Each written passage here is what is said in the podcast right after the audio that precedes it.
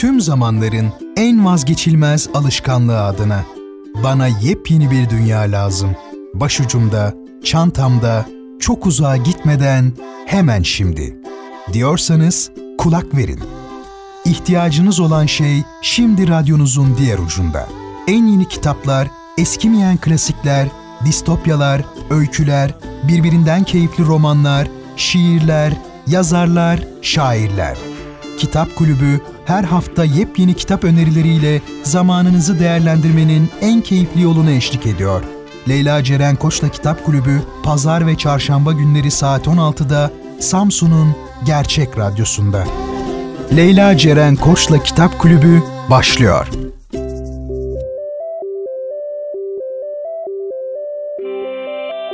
Şehrin tek gerçek kitap sever adresi 93.5 Radyo Gerçek Frekansı'ndan ve Kitap Kulübü'nden herkese merhaba sevgili dinleyenler. Ben Leyla Ceren Koç'la birliktesiniz. Bu haftada her pazar günü olduğu gibi sizlere yepyeni kitaplar önereceğim. Yeni çıkan kitaplardan küçük alıntılar yapacağım. Belki hoşuna gidenler, hoşunuza gidenler raflarınızdaki yerini alır. Ve ilk kitabımızla başlıyoruz dilerseniz.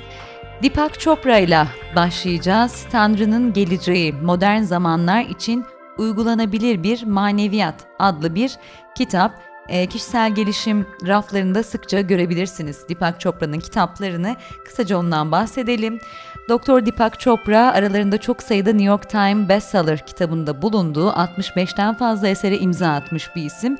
Tıp eğitimini dahiliye ve endokrinoloji üzerine alan Chopra, Amerikan Doktorlar Koleji ve Amerikan Klinik Endokrinoloji Derneği üyesi olup e, Northwestern Üniversitesi Kellogg Yöneticilik Fakültesi'nde yöneticilik programı misafir profesörü. Ayrıca Gallup e, firmasında da uzman olarak çalışıyormuş kendisi. Ve kısaca kendisinden bahsettikten sonra kitabına dönüş yapıyoruz. Tanrı'nın geleceği modern zamanlar için uygulanabilir bir maneviyat. Ee, yayın bültenini sizlerle direkt olarak paylaşıyorum. Şöyle diyor, İnanç zor durumda din binlerce yıldır bizden her şeyi bilen ve gücü her şeye yeten sevgi dolu bir tanrı inancını kabul etmemizi istedi.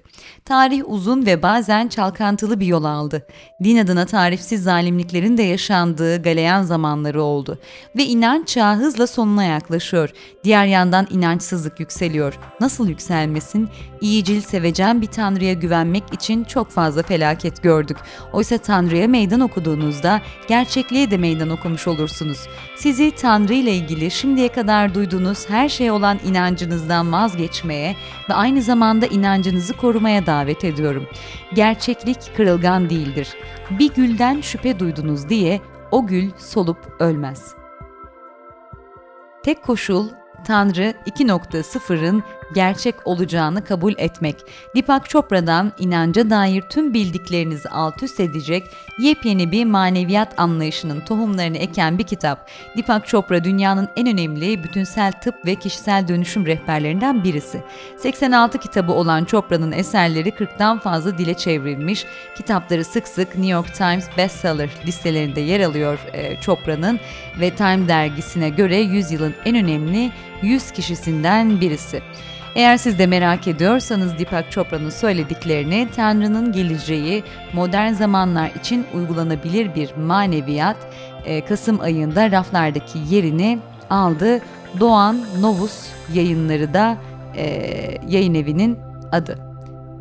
Ve devam ediyoruz bir başka esere geçeceğiz. Zeppelin kitabı geçiyoruz. Yayınlanan eserse Yaşamak dediğimiz şey yazarı ise Spinoza. Kısaca Spinoza'dan bahsedelim. Ee, Spinoza 24 Kasım 1632'de Amsterdam'da doğuyor ve 21 Şubat 1677'de e, Lahey'de vefat ediyor.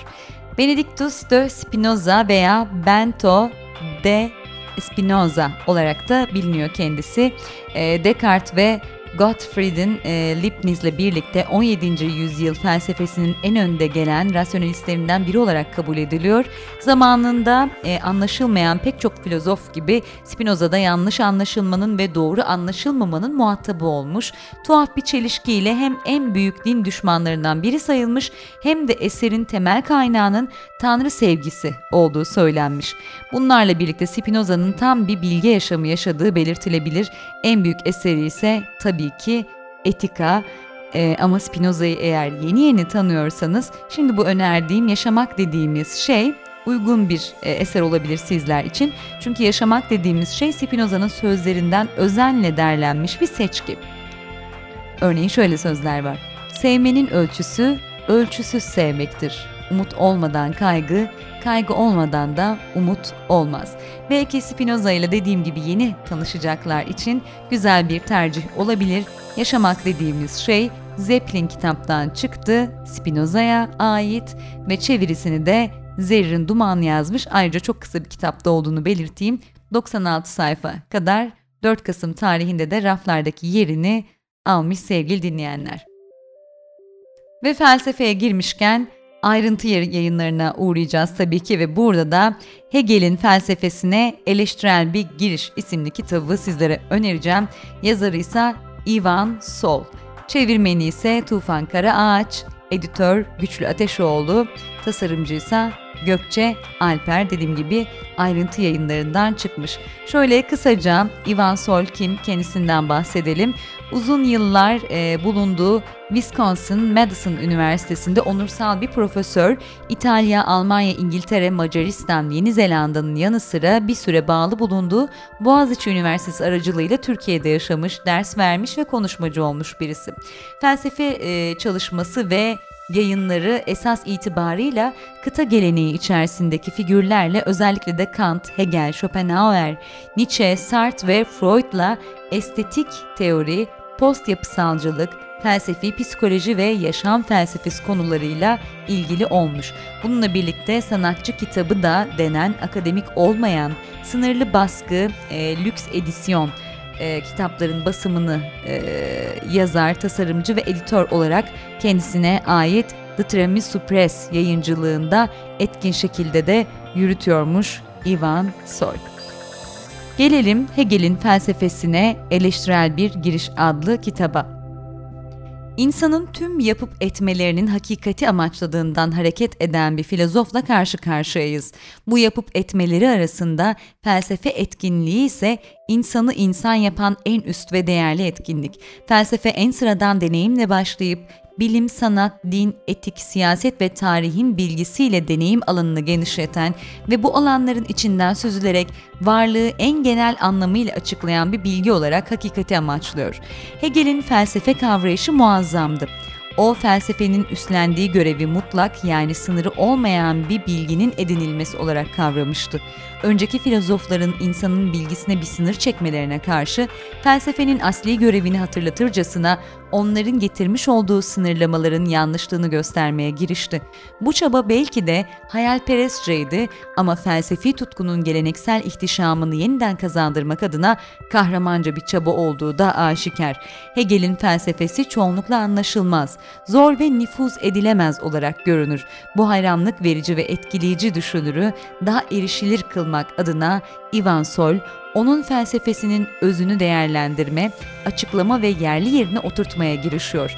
Bu kitap özellikle Hegel'in felsefi yazılarının çekirdeğini oluşturan dört kitabından üçü üzerine yoğunlaşıyor. Tin'in fenomenolojisi, mantık bilimi ve felsefi bilimler ansiklopedisi. Sol, bunların sıklıkla gözden kaçan sürekliliğini vurgularken onları tek bir felsefi girişimin öğeleri olarak sunuyor. İşte sevgili dinleyenler, Hegel'in felsefesine eleştirel bir giriş. Ivan Sol'e ait bu kitabımızın çevirmeni tekrarlayalım. Tufan Karaağaç'a e, ait çevirisi ayrıntı yayınlarından çıktı ve Kasım ayı içerisinde çıktı. 160 sayfalık bir eser. Felsefe sevenler, felsefeye ilgi duyanlar için e, mutlaka raflarda yerini alması gereken bir eser dediğim gibi. Ve son kitabımıza geliyoruz. Şiirin çizdiği, edebiyat ve şiir üzerine yazılar. Yazarımızsa İlhan Berk. Kısaca tabii ki hemen önce İlhan Berk'ten bahsedelim. Biraz kısadan biraz uzun olabilir belki. Balıkesir Necati Bey Öğretmen Okulu'ndan mezun olmuş.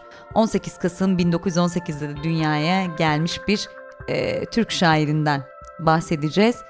Espiye'de 2 yıl ilkokul öğretmenliğinden sonra Ankara Gazi Eğitim Enstitüsü'ne girmiş. Enstitünün Fransızca bölümünden mezun oluyor 1944 senesinde. 1945-55 yılları arasında ise Zonguldak, Samsun ve Kırşehir'de ortaokul ve liselerde Fransızca öğretmenliği yapmış. 1956 yılından itibaren 13 yıl boyunca Ankara'da Türkiye Cumhuriyeti Ziraat Bankası'nın yayın bürosunda da çevirmenlik yapıyor. Bu süre içinde modern dünya şiirinin iki büyük şairi sayılan Arthur Rimbaud ve Ezra Pound'un şiirlerini çevirerek kitaplaştırmış.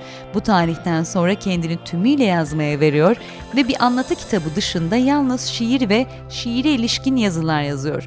Kül adlı kitabıyla 1979 yılında Türk Dil Kurumu ve İstanbul kitabı ile de 1980 e, yılında Behçet Necatigil şiir ödüllerini kazanmış.